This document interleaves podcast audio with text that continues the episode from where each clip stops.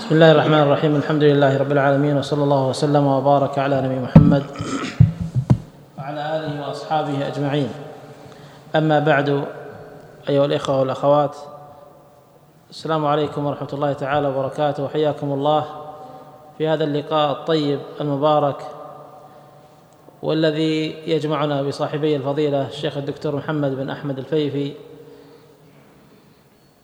الأستاذ المساعد بالمعهد العالي للدعوة والإحتساب بجامعة الإمام محمد بن سعود الإسلامية وصاحب الفضيلة الشيخ محمد بن رمزان الهاجري الداعية والذي تكلف المجيء جزاه الله خيرا من محافظة الجبيل للمشاركة في هذه الندوة. فنسأل الله تعالى أن يكتب لصاحبي الفضيلة خطاهم وأن يكتب للجميع أجر هذه الجلسة. أيها الأحبة كما سمعتم فإن لقاء هذه الليلة عن موضوع عظيم عن الشبهة التي تطرح من هذه التنظيمات الخطيرة تنظيم داعش والنصرة والقاعدة والتي انحاز لها كثير من شباب الأمة للأسف الشديد. فأيها الأحبة نبدأ حديثنا مع صاحب فضيلة الشيخ محمد بن رمزان الهاجري ليوضح لنا آه، بعض إلقاء بعض النظرة عن هذه التنظيمات تنظيم داعش وتنظيم جبهة النصرة وتنظيم القاعدة وشيء من تاريخها وبيان خطرها العقدي والاقتصادي والسياسي والاجتماعي. وأثرها على العالم الإسلامي وعلى الدعوة الإسلامية. نسأل الله تعالى أن يفتح على فضيلته وأن يسدده فليتفضل أثابه الله ونفع به. السلام عليكم ورحمة الله وبركاته. إن الحمد لله نحمده ونستعينه ونستغفره ونعوذ بالله من شرور أنفسنا وسيئات أعمالنا من يهده الله فلا مضل له ومن يضلل فلا هادي له وأشهد أن لا إله إلا الله وحده لا شريك له وأشهد أن محمدا عبده ورسوله أما بعد. فالحمد لله على ما من به علينا في هذه البلاد من نعم كثيرة.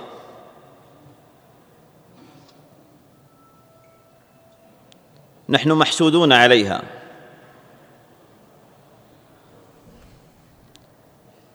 نعمة الأمن والأمان نعمة الجماعة الدعوة إلى التوحيد والسنة هذا العنوان عنوان متميز. فيه وضوح. والوضوح يختصر على المدعو. يختصر على المدعو مقدمات كثيرة.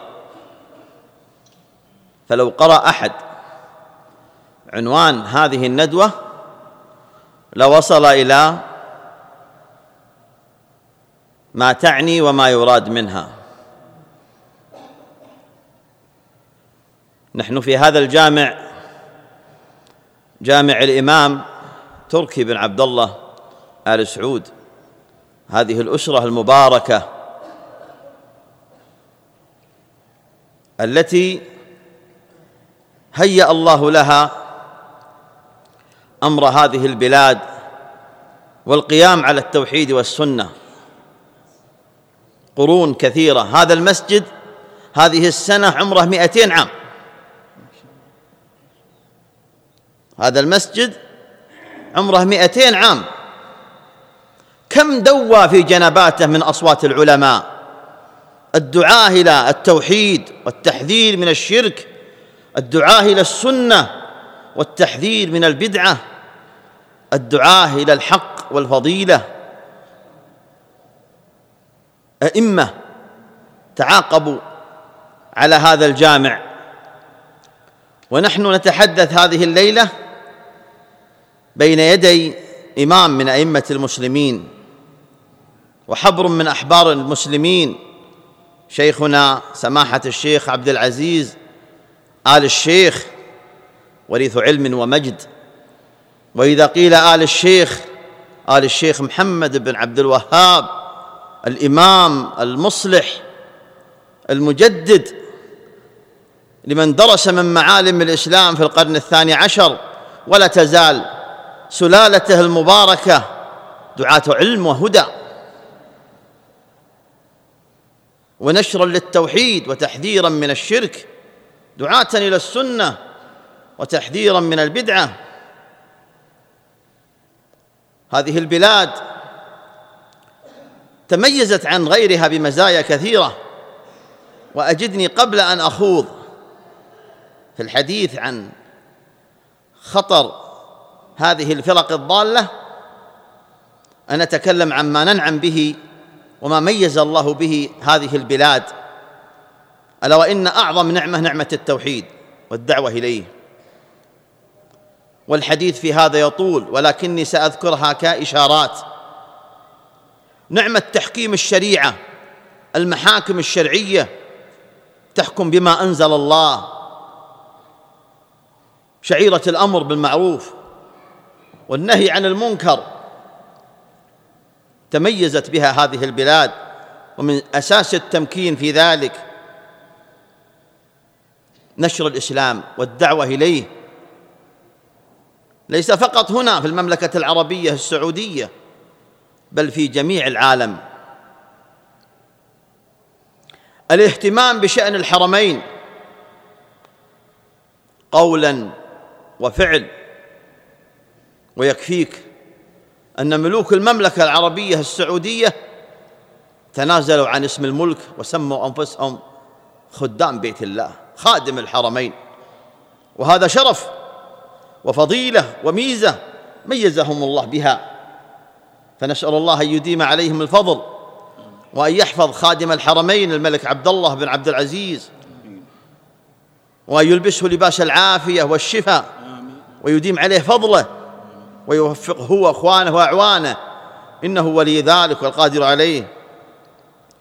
تميزت هذه البلاد بالعناية بكتاب الله بالقرآن حلقات القرآن طباعة المصحف نشرة في العالم. تميزت هذه البلاد باللحمة والجماعة والسمع والطاعة لولاة أمرها تميزت بالاستقرار بلاد شاسعة. يحصل في بلاد الدنيا من الفوضى ونحن نرى ونشاهد ما يحصل في كثير من البلاد. نسأل الله أن يصلح أحوال البلاد المسلمة وأن يجمع شملها وان يصلح ولاة أمورها ويوفقهم للحكم في رعاياهم بشرع الله.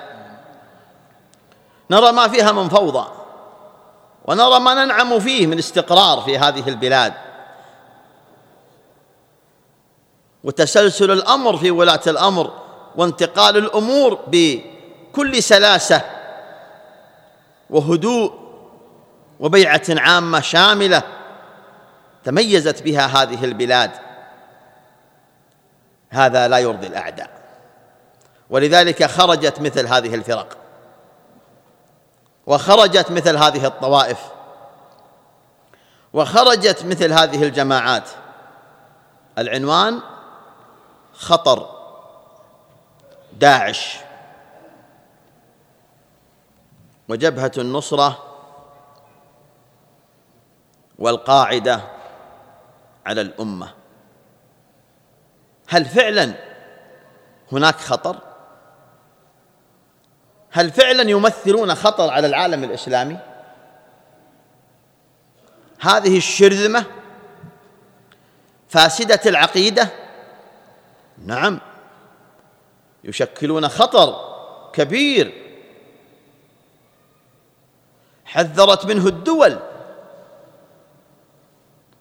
بل بلادنا صدر من وزارة الداخلية تجريم هذه الطوائف تجريم القاعدة تجريم جماعة الإخوان المسلمين تجريم داعش تجريم جبهة النصرة تجريم الحوثية تجريم حزب الله هنا. هذا خطر موجود. وأثره مشاهد. فالخطر هو الإشراف على الهلاك أو ما يؤدي إلى الهلاك والتلف. وهل هناك أشد من إتلاف الأرواح؟ إتلاف الأرواح اتلاف الأموال بل استحلالها. استحلال الأموال واستحلال الأعراض واستحلال الدماء. واقع مشاهد. أمرنا الله عز وجل بالجماعة وهم يأمرون بالفرقة. فنحن أهل السنة والجماعة وهؤلاء لم يعتنوا بالسنة ولا بالجماعة فهم أهل الفرقة والابتداع. والله عز وجل أمر بالجماعة واعتصموا بحبل الله جميعا ولا تفرقوا. واذكروا نعمة الله عليكم إذ كنتم أعداء فألف بين قلوبكم فأصبحتم بنعمته إخوانا. هذه النعمة لا ترضيهم. هذه اللحمة لا تفرحهم. هذا الاجتماع لا يرفعون له رأس ولا يهنؤون بوجوده. نعم. يشكلون خطر. فهذا هو الخطر. داعش. دال ألف عين شين. دولة إسلامية العراق الشام هكذا سموا أنفسهم. وقبلها أسماء. وقبل داعش القاعدة. فإن تحدثنا عن الجهمية فلا بد أن نتطرق للجهم بن صفوان. وإن تحدثنا عن الأشاعرة فلا بد أن نتحدث عن مؤسسها. وهنا في محاور الندوة النشأة والتاريخ. أين نشأت؟ كل هذه الجماعات نشأت في أرض الفتن في حروب.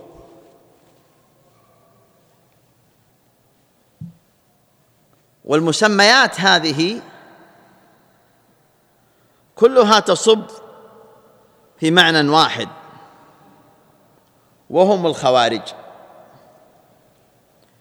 الأزارقة النجدات الحرورية أسماء كثيرة. ولكن كل هذه الأسماء معناها خوارج لا يرضيهم شيء. لهم في رؤوسهم مفاهيم. يرونها حسب ما يعتقدون. ولذلك ذو الخويصرة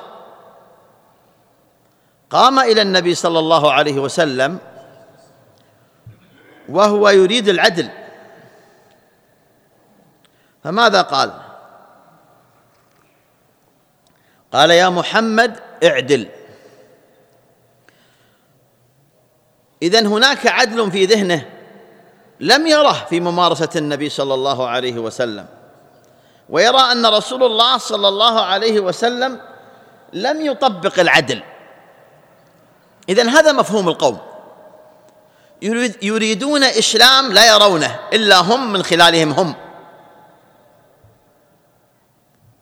ولذلك لم يرضوا عثمان لم يرضوا علي ويقول مقدمهم أن خلافة عثمان فجوة في تاريخ الإسلام. ولذلك مثل هذه الأطروحات تنتج هذه الأفكار فلا غرابة. إذا لهم إسلام يرونه لم يطبقه عثمان. لم يطبقه علي لم يطبقه الخلفاء. إذا كان مفهوم هذه الفرق والجماعات وهذا استدلالهم في جناب المصطفى صلى الله عليه وسلم. وفي عثمان رضي الله عنه ذو النورين. وفي علي بن أبي طالب رضي الله عنه أبو السبطين. فما بالك في من بعدهم من حكام المسلمين؟ فما بالك في بعدهم من أهل الإسلام؟ لم يرضوا الصحابة كمجتمع مسلم فاستحلوا دماءهم. لم يرضوا الخلفاء المبشرين بالجنة فقتلوهم وقاتلوهم واستحلوا دماءهم. فما بالك في المجتمعات المسلمة؟ لا يرونها مجتمعات مسلمة. وصرحوا بذلك.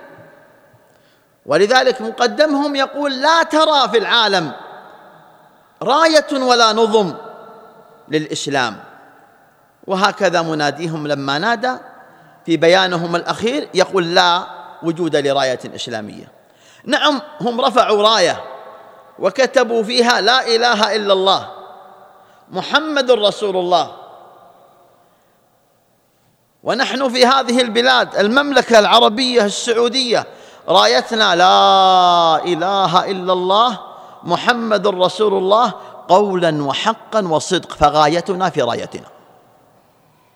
غايتنا في رايتنا وأما هم لم يحققوا الغاية من تلك الراية التي رفعوها بل خالفوها من أولها إلى آخرها. فهم أعداء من قال لا إله إلا الله محمد رسول الله. هذه الأسماء لا عبرة بها فلا نقف عندها كمسمى وإلا فهم خرجوا من رحم الجماعات والفرق وجماعتهم الام معروفة خرجوا منها فخرجت القاعدة وخرجت بنات القاعدة فهم مرتبطون بالقاعدة ببيعات وصرحوا بذلك.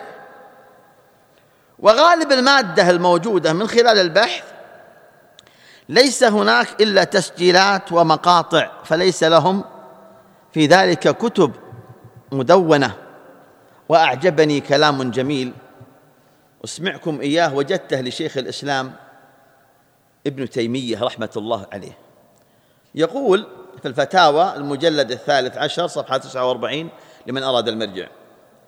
يقول وأقول وأقوال الخوارج إنما عرفناها من نقل الناس عنهم. لم نقف لهم على كتاب مصنف. ولذلك هذه الفرق تسير على هذا النمط. كل هذه الطوائف الموجودة ممن ذكرت أسماؤها. فليس لهم إلا خطب وأشرطة ومقاطع وأناشيد ومن خلال تويتر وليس لهم في العلم كتب. إنما كتبهم في التحريض والتفجير والتكفير. هذه مصادرهم.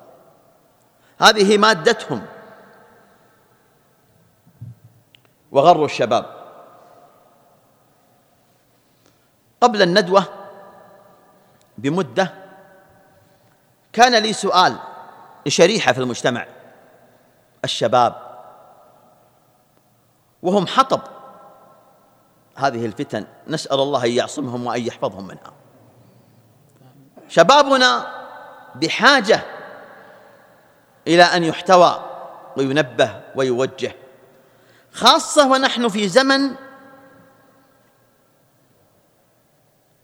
انتشار المعلومة السريع. وهذا الانتشار السريع بهذا الانفتاح وانفجار المعلومات بكل ما يثير عواطف الشباب أصبحوا ينقادون لبعض هذه الأشياء. ومن العجيب أن يتحدث شاب ويقول لا تزال طائفة من أمتي منصورة. قال هذه جبهة النصرة وهذا الحديث فيها. قيل له ذلك فصدق ذلك. شاب آخر يحتج بحديث النبي صلى الله عليه وسلم. يأبى الله والمؤمنون إلا أبو بكر. قال هذا أبو بكر البغدادي. سبحان الله. هكذا التلاعب في تنزيل النصوص والأحاديث والأدلة. ولا عجب. فمقدمهم الخوارج فعلوا ذلك. يأتي ابن ملجم بسيفه فيضرب علي بن أبي طالب في هام رأسه ويقول ومن يشري نفسه ابتغاء مرضات الله. يردد القرآن وينزله على على أمير المؤمنين. هل تظن أن الناس بان لهم أمر ابن ملجم الذي قتل علي فانفضح أمره؟ لا. هناك من يمدحه بعد موته يا ضربة من تقي ما أراد بها. إلى آخر ما قال. فلا تعجبون ممن يمدح دعاة الخوارج فمقدمهم هكذا كانوا يفعلون. ولكل قوم وارث وهم ورث وارثوا أولئك. قد يقول قائل أنهم لم يكفرون علي ولا عثمان ولا نقول وافقوا الخوارج في أصول. وما أشبه الليلة بالبارحة. طيب أنا بديت الربع. وافقوا الخوارج في أصول. الخوارج ليس عندهم مشكلة في توحيد العبادة ولا في جانب الأسماء والصفات الذين خرجوا على علي ولكنهم كفروا علي وخلعوا البيعة واعتزلوا الجماعة وقاتلوا المسلمين وهؤلاء تماما. فلا يغتر مغتر بأن عندهم شيء من كذا وكذا هم وافقوا الخوارج في تلك الأصول وتجدهم يطيلون الشعور حتى لا يقعوا في حديث سماهم التحليق. أنتم خوارج حلقتم رؤوسكم أو لم تحلقوها.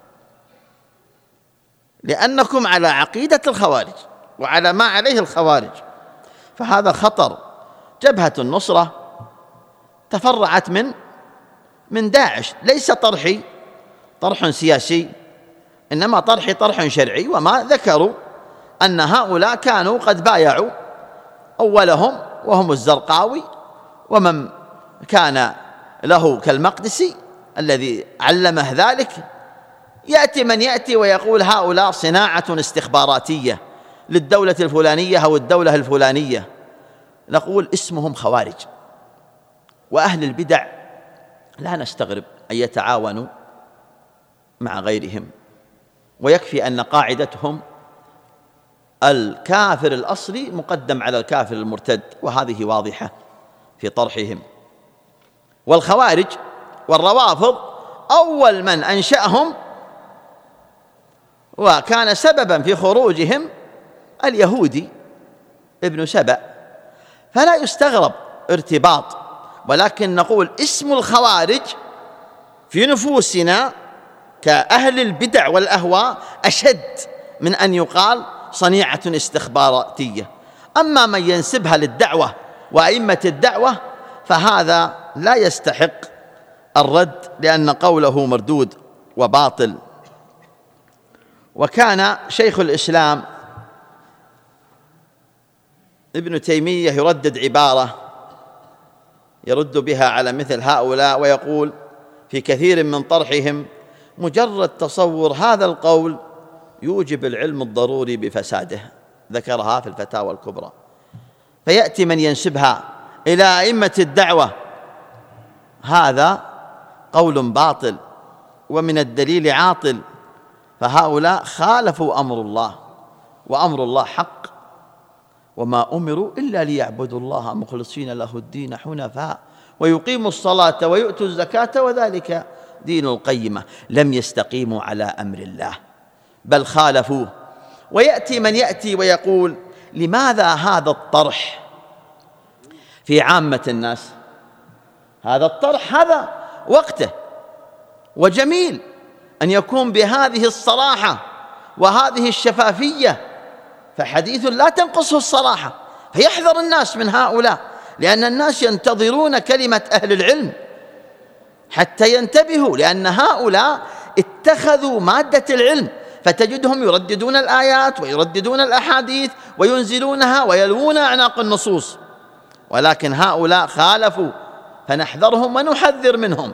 فليحذر الذين يخالفون عن أمره أن تصيبهم فتنة أو يصيبهم عذاب أليم. فهذا أمر الله ومن أحدث فيه كل ما يحدث مردود. من أحدث في أمرنا هذا ما ليس منه فهو رد خطر عظيم. شر مستطير. خطرها على العقيدة. فهم يلبسون على الناس في مسائل الولاء في مسائل البراء في مسائل التكفير. أثرهم على المجتمعات على النساء على الأطفال الصغار. أثرهم في تعطيل الدعوة إلى الإسلام. تعطيل الدعوة إلى الإسلام عطلوها أثرهم على الاقتصاد. ألا ترون أن العالم عقلاء العالم اجتمعوا على دحر هؤلاء؟ نعم لأنهم يرون أن هؤلاء شكلوا خطر ويمارسون التحريض ويمارسون التكفير والتفجير وغير ذلك من الأمور التي لعل أخي الدكتور الشيخ محمد يتناولها فهذه مقدمة عن القوم وأخطارهم وهناك كتب حاورت وناقشت ومن الرسائل الجميلة رسالة وهب بن منبه وأما الردود على هذه الفرق فالمشايخ ردوا والبيانات صدرت من هيئة كبار العلماء وبيانات الداخلية بينت أسماءهم وأوصافهم. كفى الله المسلمين شرهم وخطرهم وإني أشكر في الحقيقة من اختار مثل هذا العنوان و نبه الناس سواء في هذا المحفل أو في غيره من شر هؤلاء فيجب على كثير من الوسائل أن تعتني به والجامعات والمدارس والإعلام. وبالله التوفيق وصلى الله وسلم على محمد. وأقول مثل هذا الطرح لا يكفيه ندوة. مثل هذا الطرح لا يكفيه ندوة.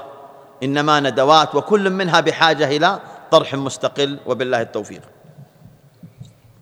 شكر الله صاحب الفضيلة الشيخ محمد بن رمزان الهاجري على ما تفضل في هذا البيان الموجز.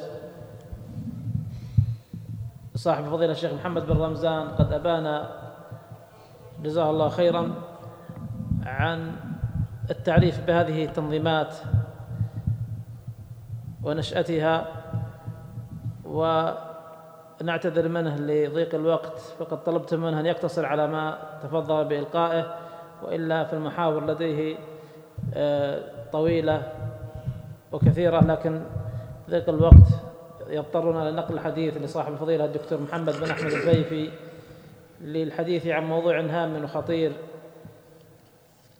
علاقة هؤلاء تلك التنظيمات بالخوارج بفكر الخوارج. و كيف تجند هذه التنظيمات الشباب؟ ثم طرح عن أسباب وعلاج هذا الفكر الذي انتشر بين الشباب وشيء من التوصيات. نسأل الله تعالى أن يفتح على فضيلته فليتفضل أثابه الله وسدده. السلام عليكم ورحمة الله وبركاته. الحمد لله والصلاة والسلام على رسول الله نبينا محمد وعلى آله وصحبه ومن اهتدى بهداه. أما بعد فأضيف إلى ما ذكره أخي فضيلة الشيخ محمد من مشابهة هذه الجماعات الموجودة في الساحة اليوم داعش والنصرة والقاعدة ومن سلك مسلكهم مشابهتهم خارج المتقدمين. فسأذكر ربما أمرين وهما من أهم الأمور التي شابهوا فيها من تقدم من الخوارج. الأول التكفير. يقول شيخ الإسلام ابن تيمية رحمه الله وهو يصف الخوارج يقول وهم أول من كفر أهل القبلة بالذنوب بل بما يرونه هم من الذنوب. يعني هم قد يرون ذنبا وهو ليس ذنب. قال واستحلوا دماء أهل القبلة بذلك. وقال أيضا وإذا عرف أصل البدع فأصل قول الخوارج أنهم يكفرون بالذنب ويعتقدون ذنبا ما ليس بذنب ويرون اتباع الكتاب دون السنة التي تخالف ظاهر الكتاب وإن كانت متواترة. ويكفرون من خالفهم ويستحلون منه لارتداده عنهم ما لا يستحلونه من الكافر الأصلي. كما قال النبي صلى الله عليه وسلم يقتلون أهل الإسلام ويدعون أهل الأوثان. ومن صور التكفير اليوم التي سلكها الخوارج المعاصرون تكفيرهم من أذن بالتعامل بالربا أو وضع حراسة على البنوك أو سمح بدخول بعض الوسائل الإعلامية المشتملة على المحرمات أو غير ذلك من الذنوب والمعاصي التي لا تخرج من الملة أو يكفرون بالحكم بغير ما أنزل الله على الإطلاق وبدون تفصيل. وأيضا تكفيرهم بالولاء للكفار وعدم البراء منهم مطلقا ومن غير تفصيل. ومن صور التكفير أيضا عندهم أنهم قد يكفرون المسلمين لفعل جرى الخلاف فيه بين أهل العلم. مثل الاستعانة بالكفار أو بعض صور المعاملات والمسائل المختلفة في حرمتها ونحو ذلك ويكفرون أيضا بدعوى الاستحلال العملي للمعاصي ولو كان يعتقد في الواقع حرمتها بل ذهبوا إلى أبعد من ذلك فكفروا بالمباح. فلو لقي المسلم كافرا في طريقه والتقى به وتحدث معه ربما يرون هذا ناقضا من نواقض الإسلام بل ذهبوا أبعد من ذلك فكفروا بالواجبات. فكفروا من ذهب إلى الحج وترك الجهاد. من أيضا من من من مما شابه فيه الخوارج المتقدمين استحلال الدماء. فالنجدات هم فرقة من الخوارج أصحاب نجدة الحروري خرج من جبال عمان خرج من جبال عمان فقتل الأطفال وسبى النساء وأهرق الدماء واستحل الفروج والأموال وكان يكفر السلف والخلف ويتولى ويتبرأ وكان رديا مرديا حتى قتل. وقال ابن حزم قالت النجدات من ضعف عن الهجرة إلى عسكرهم فهو منافق واستحلوا دماء القعدة وأموالهم. فهم يكفرون بعضهم البعض فالقعدة أيضا من الخوارج. وذكر بعض المؤرخين أن شبيبا الخارجي وهي التي تنسب إليه فرقة الشبيبية أنه كان إذا جن عليه الليل خرج فلم يلقى أحدا إلا قتله. والشاهد ما نسب إلى الخوارج من قتل الولدان وسبي النساء وكذلك ما فعلوه مع عبد الله بن خباب بن الأرت رضي الله عنه. وهي قصة مؤلمة تدل على شدة فساد معتقدهم وخبث طويتهم فقتلوه وبقروا بطن زوجته الحامل. هذه مجرد أمثلة فقط تثبت أن لهم أصولا آه، يمشون عليها شابه فيها من تقدم. يؤكد هذا يعني شب آه، يؤكد أنهم يشابهون الخوارج الأول ما ذكره سماحة المفتي عبد العزيز بن عبد الله آل الشيخ حفظه الله. في انه امتداد للخوارج المتقدمين قال وأن أفكار التطرف والتشدد والإرهاب الذي يفسد في الأرض ويهلك الحرث والنسل ليس من الإسلام في شيء بل هو عدو الإسلام الأول والمسلمون هم أول ضحاياه كما هو مشاهد في جرائم ما يسمى بداعش والقاعدة وما تفرع عنهما من جماعات يصدق فيهم قول الرسول صلى الله عليه وسلم سيخرج في آخر الزمان قوم أحداث الأسنان سفهاء الأحلام يقولون من خير قول البرية إلى أن قال وهذه الجماعات الخارجية لا تحسب على الإسلام ولا على أهل المتمسكين بهديه بل هي امتداد للخوارج الذين هم أول فرقة مرقت من الدين بسبب تكفيرها المسلمين بالذنوب فاستحلت دماءهم وأموالهم انتهى كلامه حفظه الله. وأكد هذا بيان هيئة كبار العلماء في بيانه الأخير في دورته الثمانين في التاسع عشر من ذي القعدة لعام خمس وثلاثين بعد الأربعمائة وألف في التعليق على خطاب خادم الحرمين الشريفين العالمي الذي نشر في وسائل الإعلام في وقته. يحسن أن أن نتطرق إلى أسباب ظهور هذه الجماعات داعش والنصرة والقاعدة. فعند الحديث عن أسباب أي أمر من الأمور لا بد أن يتبادر للذهن الأسباب الكونية التي قدرها الله سبحانه وتعالى. فلا يكون شيء في الكون إلا بقضائه وقدره ومشيئته. ولا يعني وجود وحصولها بقضاء الله وقدره آه، عدم البحث والكلام في هذا السبب الكوني المهم والإفاضة فيه بل هو من أهمها لأنه يتعلق بركن عظيم من أركان الإيمان الستة وهو الإيمان بالقدر خيره وشره وهذا من الابتلاء الذي يبتلي الله سبحانه وتعالى عباده به. قال جل وعلا حسب الناس أن يتركوا أن يقولوا آمنا وهم لا يفتنون. أما الأسباب الحسية والشرعية فتنقسم قسمين أسباب حقيقية وأسباب وهمية. من الأسباب الحقيقية الجهل والهوى. فالمشاهد لما في الواقع من الفتن العامة والنوازل في العالم على مر التاريخ يدرك ويلحظ تلك العلاقة القوية بين الجهل والهوى من جهة وبين خروج الخوارج من جهة أخرى. ويدرك أيضا الدور الخطير والكبير الذي تلعبه هذه الأسباب في نشوء الفتن والحوادث. مما يؤكد أن الحاجة ماسة لمعرفة حقيقة هذه العلاقة وهذا الدور المؤثر. فالنبي صلى الله عليه وسلم قال من يرد الله به خيرا يفقهه في الدين. ومفهوم المخالفة أن من لم يرد الله به خيرا لا يفقهه في الدين. فهم غلب عليهم الجهل وغلب عليهم الهوى. قال شيخ الإسلام رحمه الله ابن تيمية ولهذا كان من خرج عن موجب الكتاب والسنة من العلماء والعباد يجعل من أهل الأهواء كما كان السلف يسمونهم أهل الأهواء وذلك أن كل من لم يتبع العلم فقد اتبع هواه والعلم بالدين لا يكون إلا بهدي الله الذي بعث به رسوله. لذلك قال سبحانه وتعالى وإن كثيرا ليضلون بأهوائهم بغير علم. وقال تعالى ومن أضل ممن اتبع هواه بغير هدى من الله.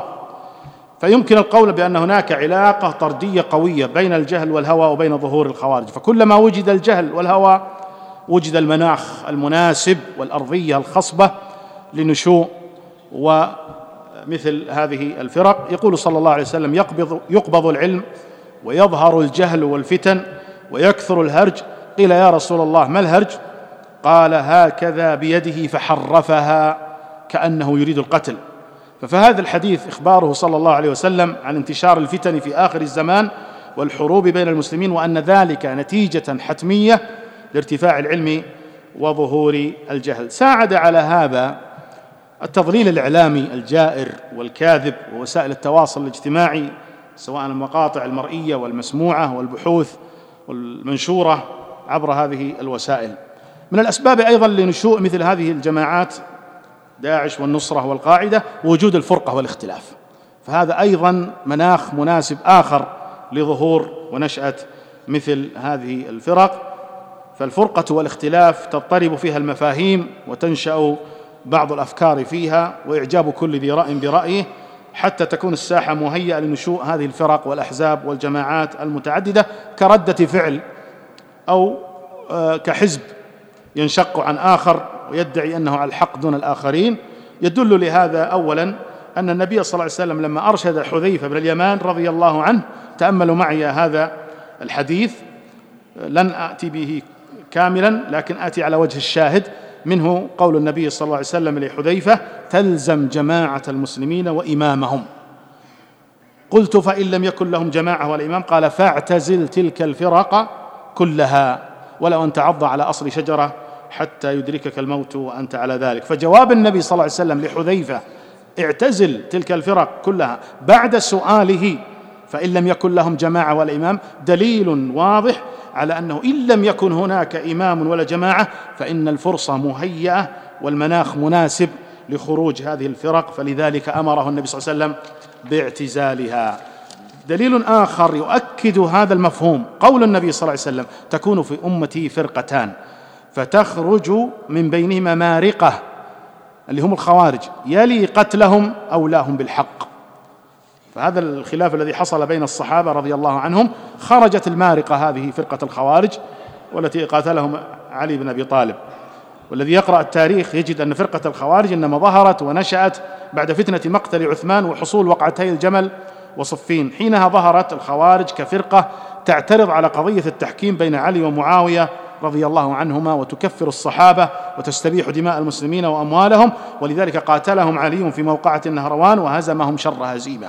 السبب الثالث من أسباب نشوء هذه الجماعات الإرهابية والضالة عدم الرجوع إلى العلماء الراسخين الربانيين.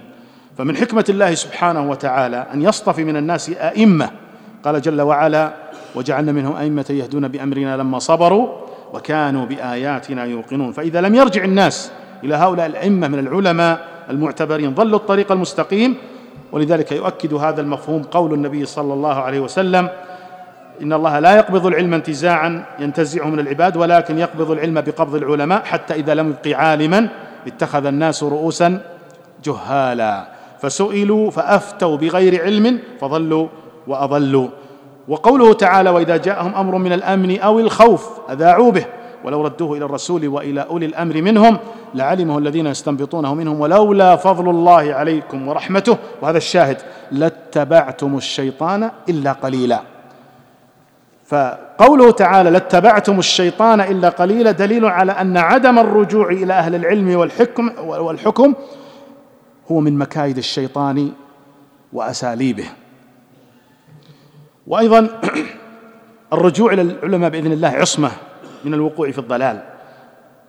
روى مسلم في صحيحه عن يزيد الفقير والقصة بطولها في صحيح مسلم يقول كنت قد شغفني رأي من رأي الخوارج فخرجنا في عصابة ذوي عدد نريد أن نحج.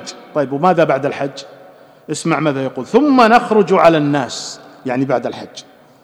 قال فمررنا على المدينة فإذا جابر بن عبد الله يحدث القوم جالس إلى سارية عن رسول الله صلى الله عليه وسلم.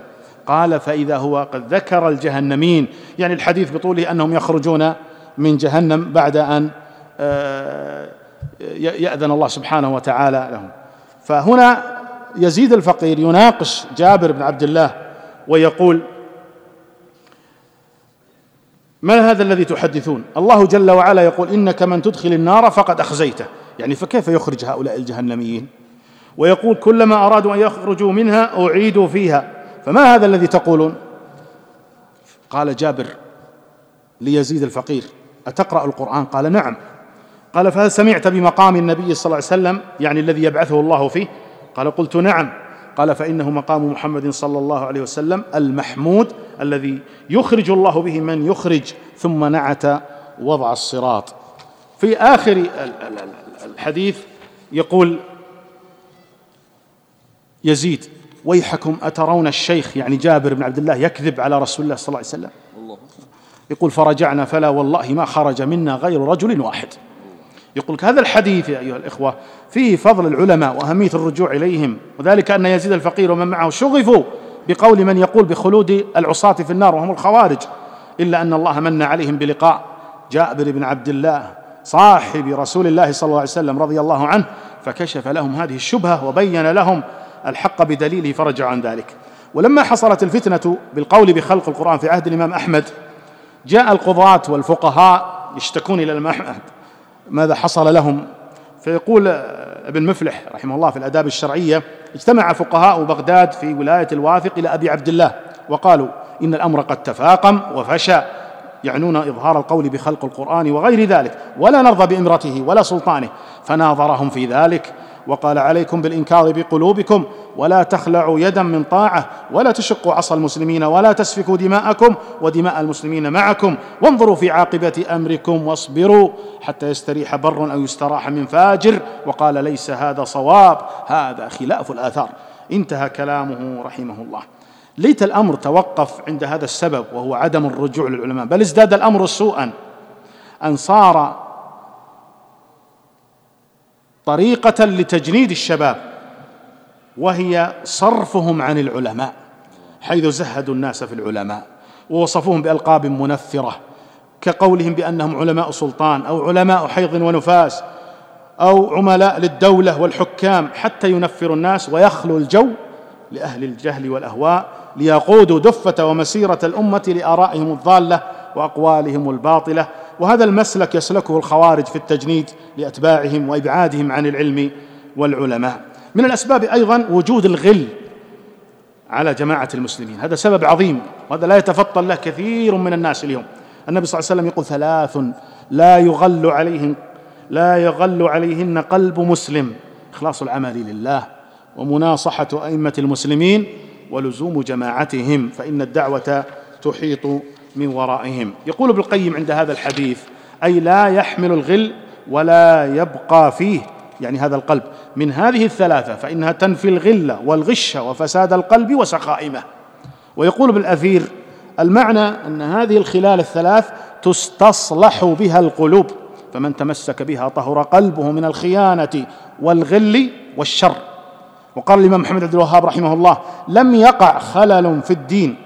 لم يقع خلل في دين الناس ودنياهم إلا بسبب الإخلال بهذه الثلاث أو بعضها. انتهى كلامه رحمه الله. وذلك لأن الإنسان إذا تعلق بجماعة أخرى غير جماعة المسلمين وإمامهم وجد الغل في قلبه على المسلمين فناصبهم العداء وحاربهم وقاتلهم بكل ما يملك. فعدم لزوم جماعة المسلمين سبب من أسباب وجود الغل والخيانة والشر كما قال الأئمة قبل قليل ولذلك يقول أبو قلابة رحمه الله ما ابتدع قوم بدعة إلا استحلوا السيف. وعلى هذا يتبين لك أخي الكريم أن أهل البدع على اختلاف فراقهم وتنوع مشاربهم إنهم يحملون في قلوبهم الغل والشر على جماعة المسلمين وإمامهم في أي زمان كانوا أو أي مكان. من الأسباب أيضا السكوت على دعاة الفتن وعدم التحذير منهم. فهذا الأمر سهل للخوارج الظهور والانتشار وهو قلة التحذير منهم ومن دعاتهم ومن صفاتهم ومؤلفاتهم ورموزهم حتى اغتر بهم كثير من الناس وانخدعوا بعباداتهم وأقوالهم وأفعالهم. فكم نسبة التحذير الآن في محاضراتنا ومؤلفاتنا ودعوتنا؟ لا تكاد تجد التحذير منهم إلا فيما ندر بل وعلى استحياء وإنما بدأ الكلام فيهم والتحذير منهم بشكل واضح وملموس ومشاهد بعد أحداث سبتمبر وأحداث تفجيرات الرياض. وللأسف صار التعامل معها إنما هو من باب ردة الفعل والعلاج لا من باب التحذير والوقاية. بينما النبي صلى الله عليه وسلم حذر من الخوارج أشد التحذير قبل ظهورهم. لماذا؟ لتعرفهم الأمة ولتستعد لمواجهتهم ولتحذر من طريقتهم وحتى لا تغتر بهم. فوصفهم بأوصاف يخرج قوم تحقرون صلاتكم مع صلاتهم وصيامكم مع صيامهم. إلى آخر الحديث. وقال يأتي في آخر الزمان قوم حدثاء الأسنان سفهاء الأحلام يقولون من خير قول البرية. يعني استدلال عندهم بالآيات والأحاديث لكن ليست على فهم السلف وإنما على فهم أهل الأهواء. فمنهج التحذير من أهل الضلال والبدع والفرق والجماعات هو الحقيقة منهج رباني ومنهج نبوي. ففي صحيح البخاري ومسلم حديث حذيفة يقول كان الناس يسألون الرسول صلى الله عليه وسلم عن الخير وكنت أسأله عن الشر مخافة أن يدركني. وفي آخر الحديث نبه وحذره النبي صلى الله عليه وسلم قال دعاة على أبواب جهنم يتكلمون بألسنتنا يتكلمون بألسنتنا من أبناء جلدتنا ويتكلمون بألسنتنا. وقال له فاعتزل تلك الفرق كلها. ولذلك قال سبحانه وتعالى فأما الذين في قلوبهم زيغ فيتبعون ما تشابه منه ابتغاء الفتنة وابتغاء تأويله. تقول عائشة رضي الله عنها كما في الصحيحين قال الرسول صلى الله عليه وسلم عند هذه الآية فإذا رأيت الذين يتبعون ما تشابه منه فأولئك الذين سمى الله فاحذروهم. وقال العلام العثيمين رحمه الله وهذا يشمل كل من دعا إلى ضلالة وبدعة حسب ما عنده من البدعة ويشمل كل من دعا إلى فتنة كالخروج على الأئمة إلى آخر ما قال. ومن الدعاة على أبواب جهنم اليوم ما يقوم به بعض الخطباء في العالم الذين يسعون إلى تهيج الناس من على منابرهم أو محاضراتهم أو مصنفاتهم تجاه الحكام وذلك بلمزهم وذكر مساوئهم وتضخيم أخطائهم والتشهير بعيوبهم وإثارة العواطف تجاه ما يحصل من المنكرات لشحن القلوب وتجييش الجماهير إلى ما يريدون تحقيقه من مآربهم الفاسدة. ومن التطبيقات في هذا العصر ما ذكره سماحة الشيخ عبد العزيز بن باز رحمه الله في التحذير من دعاة الفتنة والضلالة حيث قال أما ما يقوم به المسعري وسعد الفقيه وأشباههما من ناشري الدعوات الفاسدة الضالة هذا بلا شك شر عظيم وهم دعاة شر عظيم وفساد كبير والواجب الحذر من نشراتهم. إلى أن قال ونصيحتي للمسعري والفقيه وبن لادن وجميع من يسلك سبيلهم أن يدعوا هذا الطريق الوخيم وأن يتقوا الله وأن يحذروا نقمته وغضبه. إلى آخر ما قال رحمه الله. أختم بالأسباب الوهمية وهي يعني تدرج على أنها أسباب وهي في الحقيقة ليست اسبابا لخروجهم. كما يقولون ظلم الحكام وكثرة المنكرات هي سبب لخروج مثل هذه الجماعات والخوارج. والصحيح ان أن الخوارج ليس السبب المهم الذي أدى إلى خروجهم هو الظلم. ففي زمن الخليفة العادل عمر بن عبد العزيز وهو معروف بعدله وتقواه كانوا مستمرين في الخروج والإفساد. ففي مصنف ابن أبي شيبة خاصم عمر بن عبد العزيز الخوارج فرجع منهم من رجع وأبت طائفة منهم أن يرجعوا فأرسل عمر رجلا على خيل وأمره أن ينزل حيث يرتحلون إلى آخر ما جاء في هذا الأثر. وكذلك الفترة الزمنية السابقة له ففي عهد الخلفاء الراشدين خرجوا على علي. فهل يتهم علي بالجور والظلم أو كثرة المنكرات؟ حاشاهم رضي الله عنهم لكنه منهج فاسد وعقيدة باطلة.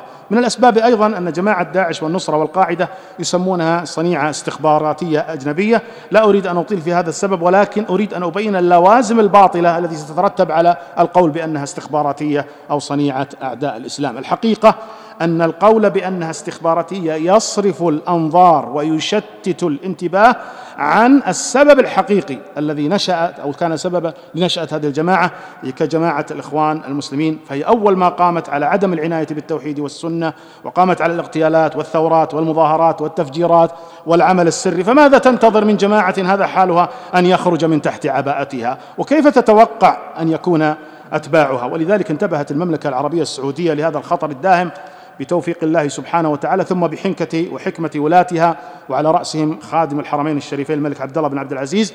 فتم تصنيفها على أنها جماعة إرهابية وأن التعاطف معها أو التعاون بأي شكل من الأشكال هو جريمة يعاقب عليها. وسيخلد التاريخ ولله الحمد. هذا القرار المسدد من أهم وأعظم أعمال الملك عبد الله كما خلد لآبائه تأسيس هذه البلاد على التوحيد والسنة من أول يوم على يد المؤسس الإمام الملك عبد العزيز بن عبد الرحمن آل سعود. فهذا فيما يتعلق بهذا السبب. سبب أخير أنهم يقولون أن داعش نبتة سلفية وهذا من أبطل الباطل والله. إذ كيف تنسب مثل هذه الأفعال الغوغائية والأعمال الإرهابية إلى دعوة تبنت منهج السلف وقامت عليه؟ إذا لو كان منهج السلف سببا لوجود مثل هذه الجماعات كما يزعمون فلماذا لم يصبح الشعب السعودي كله إرهابيا؟ لماذا لم تخرج إلا هذه الفئة؟ فهذا اتهام للمملكة ولشعبها. بسلوكها هذا المنهج أنها ستسلك تلك الأعمال الإرهابية وحاشا ان أن يكون منهج السلف كذلك. كيف ونصوص أئمة الدعوة تتبرأ من الغلو والتكفير بغير حق؟ قال الإمام محمد الوهاب ولا نكفر إلا من أجمع عليه العلماء كلهم وهو الشهادتان وأيضا نكفره بعد التعريف إذا عرف وأنكر. و قال الشيخ عبد اللطيف بن عبد الرحمن بن حسن ابن الإمام محمد الوهاب الشيخ محمد من أعظم الناس توقفا واحجاما عن إطلاق الكفر حتى إنه لم يجزم بتكفير الجاهر الذي يدعو غير الله من أهل القبور أو غيرهم إذا لم يتيسر له أن ينصحه أو يبلغه الحجة التي يكفر تاركها. وقال الإمام محمد الوهاب واما القتال فلم نقاتل احدا إلى اليوم إلا دون النفس والحرمة وهم الذين أتونا في ديارنا ولا أبقوا ممكنا. سؤال أختم به هذه الندوة ما حكم التعاون مع القوات الأجنبية لضرب هذه الجماعات؟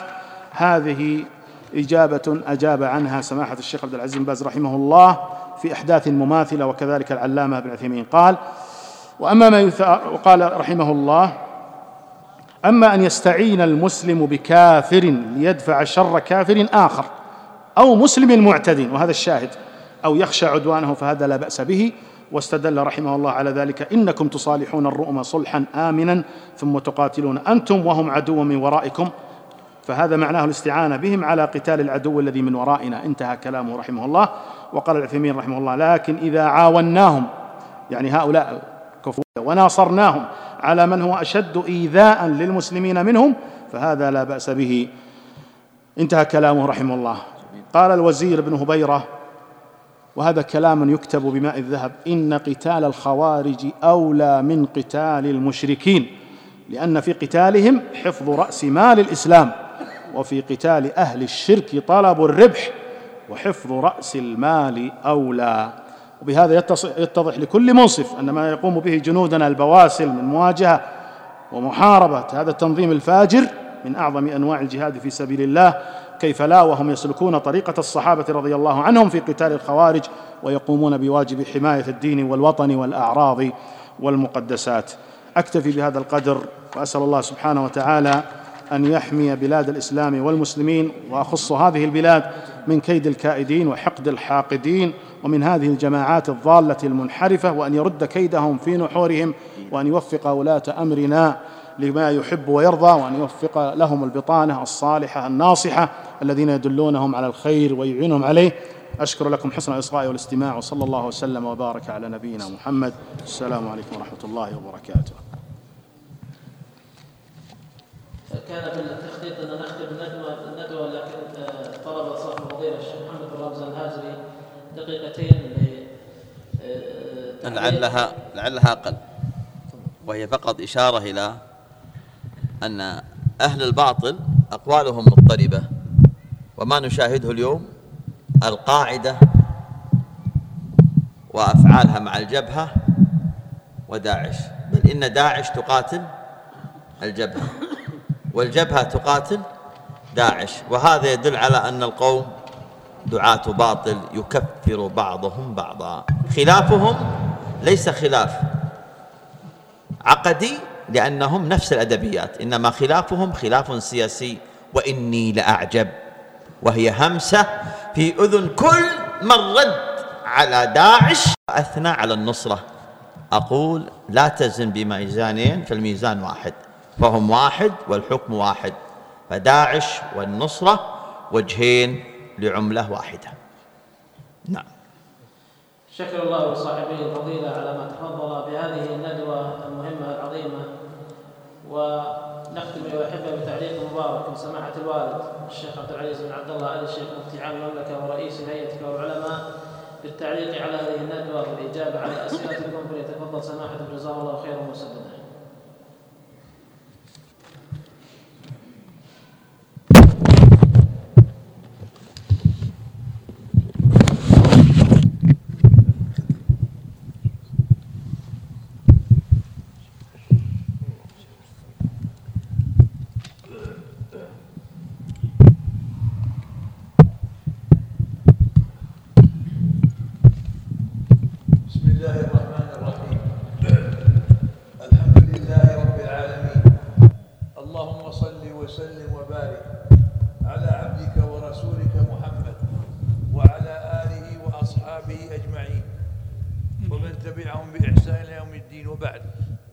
الشيخان وفقهم الله تحدث في هذه الندوة المباركة عن مواضيع عن موضوعات الساعة وهي هذه الطوائف الضالة على اختلاف أصنافها فتحدثوا بإسهاب عنها وعن نشأتها وعن الحكم الشرعي فيها وعن أضرارها ومفاسدها ومساوئها التي تقصد تقصده من خلال تجمعاتها وأنها كلها تلتقي جميعها على عداء الإسلام وأهله.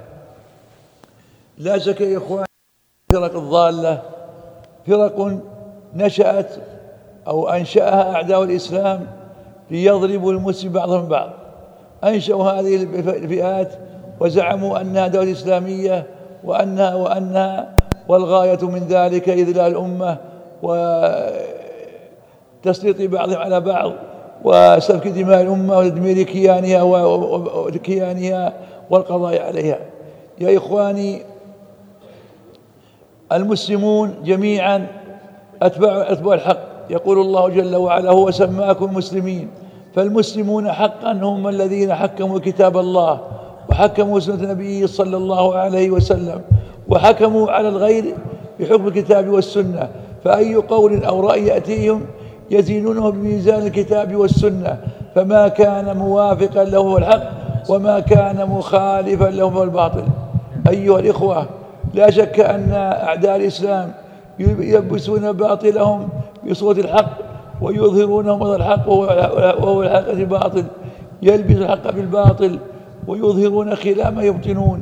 ولكن المسلم البصير في أمره يتأمل بهذه الطوائف ومناهجها وطرقها وطريقتها في التعامل مع الآخرين ليعلم من بعد حين أنها طوائف ضالة جاء سفك الدماء وانتهاب الأموال وهتك الأعراض وإذلاء الأمة وسفك الدماء والقتل الذريع الذي لا مبرر له وإنما هو لبعض يريدونه. هذه فرق متناحرة بعضها عدو لبعض لأنها لأن على قلب واحد. هي هدفها ضد الإسلام لكنها متنوعة بإيحاء الآخرين إليها. هؤلاء يدفعون فئة من الكفار ويدفع فئة كل يعني كل فئة من الفئات تتبع تتبع جهات معينة وكلها وجهت لهدم الإسلام والقضاء عليه. وهي الحقيقة مبادئ فكر, فكر ضالة. نحذر إخوان المسلمين من الالتحام بها من يعني الاغترار بها والانخداع بها والسير معها. وليعلم المسلم أن هؤلاء ليسوا مسلمين وليسوا أنصار الحق. الحق واضح والهدى واضح. هذه مبادئ فكرية سيئة لبست بالحق والحق بريء منها. فالحذر الحذر من هذه ولا نغتر بها. ونحذر شبابنا المسلم من الانخداع والاغترار بها. وأن يعلموا أن كثيرا منها على غير هدى. لا بد أن نبين للناس الواضح لأن البلد قد اغتر بهم وظن أنه جهاد في سبيل الله وظن وظن وهذا كله يخالف واقع الحاضر فواقعها يدل على شرها وضرها وفسادها وإفسادها وأيضا ضالة لا خير فيها. نسأل الله أن يعافينا ويجريها ويكفي شره وأذاهم. فإنه بالحقيقة فئات ضالة قتلوا وسلبوا وانتهكوا الأعراض وباعوا النساء وفعلوا من الجمع فعلوا. كل هذا تحت هذه أسماء براقة كاذبة ومن تأمل فيهم حق التأمل علم ضلالهم وعلم أخطاءهم وعلم أنهم على غير هدى. نسأل الله السلامة والعافية. وصلى الله وسلم على نبينا محمد. شكر الله لسماحة الشيخ ما تفضل بهذا التعليق الطيب المبارك. ننبه أيها الأحبة إلى اللقاء الأسبوع القادم بإذن الله تبارك وتعالى مع فضيلة الدكتور توفيق بن عبد العزيز السديري وكيل وزارة الشؤون الإسلامية والأوقاف والدعوة والإرشاد بعنوان واجب الدعاة والخطباء في الفتن والنوازل. ونهب الأحبة الحرص على حضور هذه الندوات والمحاضرات وتنبيه الإخوان على حضورها والاستماع والاستفادة منها. سماحة الشيخ هذا أخ يقول أحسن الله إليكم. لماذا تأخر هذا الطرح والبيان حتى بعد أن انجرف كثير من الشباب مع الجبهات المنحرفة؟ ويقول أن أن الطرح تأخر خمسة أعوام من بعد بعد أن أفسدوا في الأرض. كيف السؤال؟ يقول لماذا تأخر هذا الطرح والبيان بعد أن انجرف كثير من الشباب مع هذه الجبهات المنحرفة؟ يا إخواني الهيئة أصبحت القاعدة بيان عظيم بيانا قوي واضح جلي مبني على نصوص من الكتاب والسنة يهدم هذا الباطل وتلك الفئة الضالة. فمن رجع إلى البيان الذي أسطر في ذي القعدة في عشرين من القعدة رجع إليه رأى فيه الكفاية ورأى فيه الحق واضحا ورأى فيه النصوص من الكتاب والسنة في تفنيد هذا الباطل وأيضا اشتمل حتى على أسماء هذه الفئات وبين أضرارها ومساوئها. فارجع إلى البيان لترى فيه الحق. أحسن الله عليكم يقول السائل. قريبي التحق مع تنظيم داعش فما فما أفعل لنصحه. كيف؟ خليه الدم الأذان هذه الدعوة التامة نعم.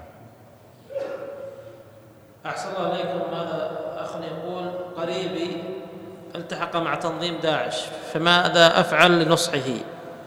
اتصل به وناصحه خوف من الله بين له خطأ ما هو عليه وأن هذا المنهج الذي هو عليه منهج خاطئ وليس جهادا ولكنه فساد. اتصل وذكره الله والدار الآخرة وقل له وقل له وجود مع هؤلاء ضرر على في دينك ودنياك. أحسن الله عليكم يقول السائل يقول في بلدي إمام المسجد يوافق داعش وتنظيم القاعدة في تكفير في, في تفكيرهم أفكارهم. هل أبلغ السلطات أم أن هذا يعتبر من الوشاية المذمومة؟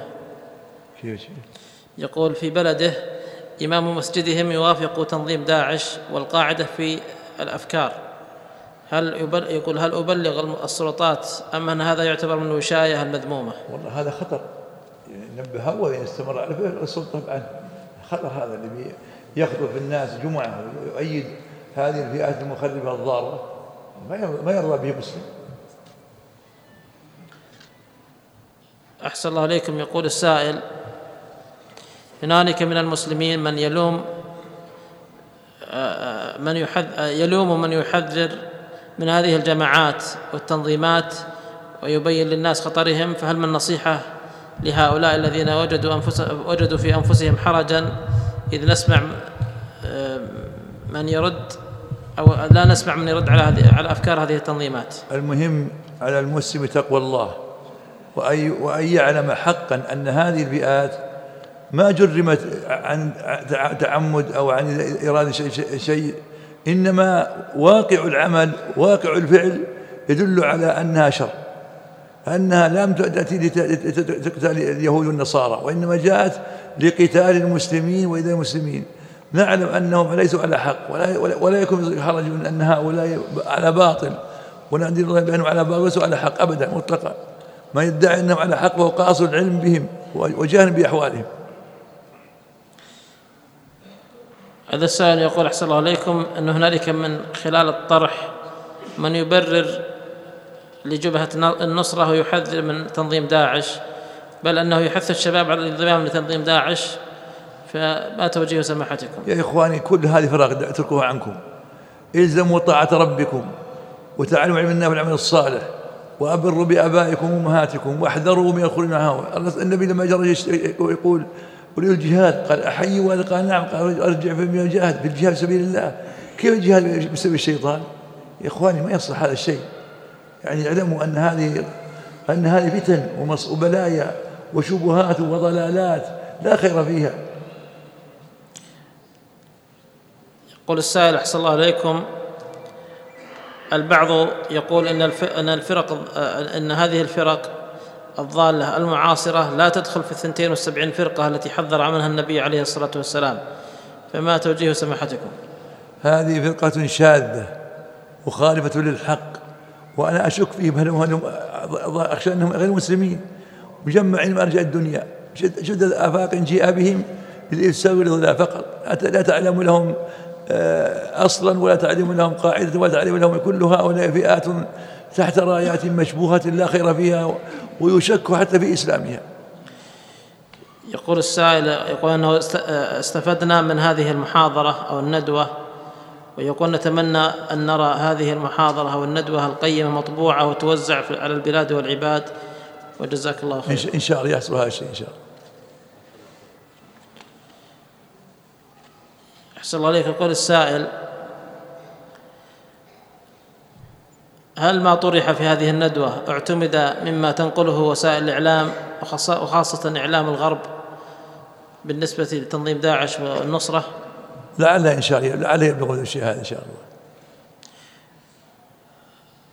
يقول السائل أحسن الله إليكم أنا طالب فرنسي وهنالك كثير من الشباب يحبون داعش ويزكونهم حتى لا الخط غير واضح فيقول فكيف أدعوهم إلى الخير بطريقة مختصرة؟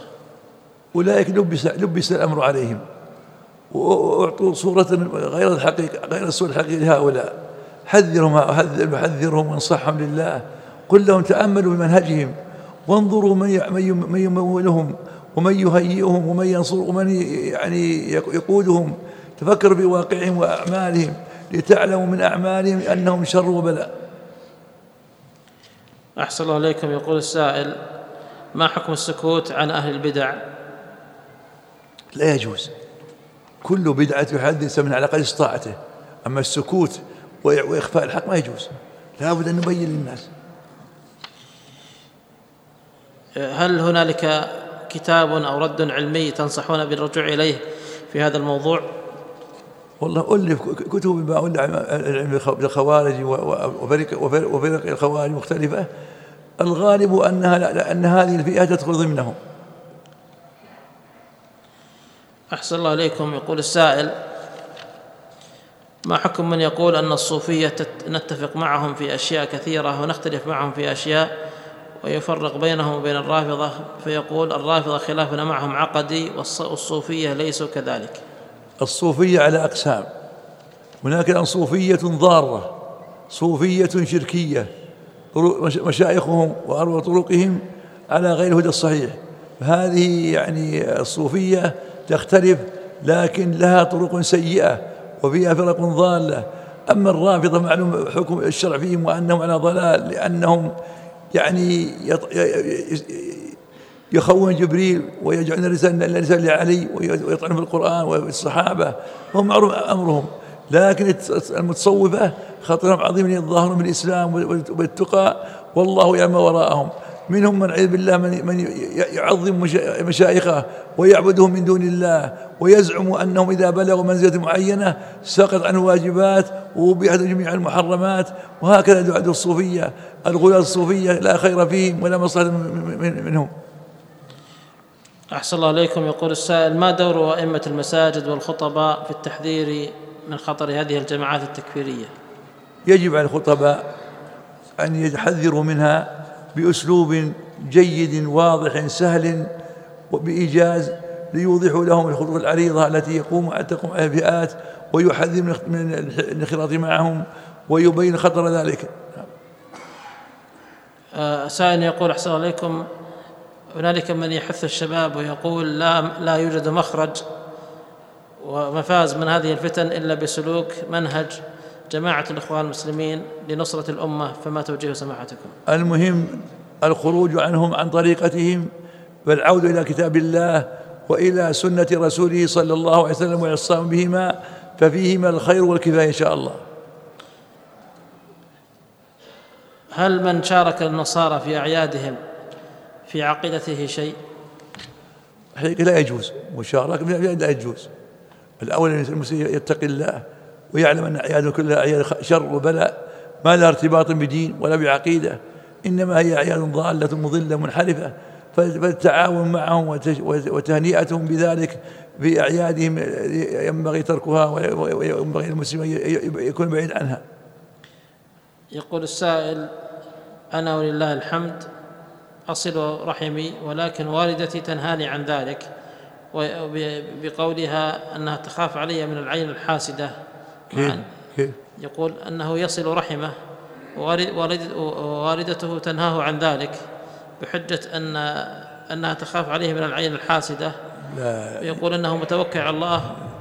يصل رحمه يتوكل على الله ويصل رحمه ولا يطيع أمه بذلك لأن القطيعه معصية ولا طاعة لمخلوق في معصيه الخالق.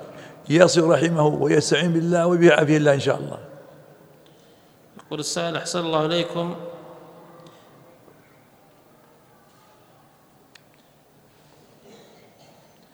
أنه في آخر في قبل أن يتم عمرته شرب أكرمكم الله سجارة فما صحة عمرته؟ العمرة الصحيحة وأخطأ بذلك العمرة الصحيحة لكن أخطأ في ذلك عافانا الله وإياكم. جزا الله سماحة الشيخ على ما تفضل وجزاكم الله خيرا على حضوركم وإنصاتكم. ونلقاكم في لقاء الأسبوع القادم بإذن الله تبارك وتعالى وصلى الله وسلم وبارك على نبينا محمد وعلى آله وأصحابه أجمعين.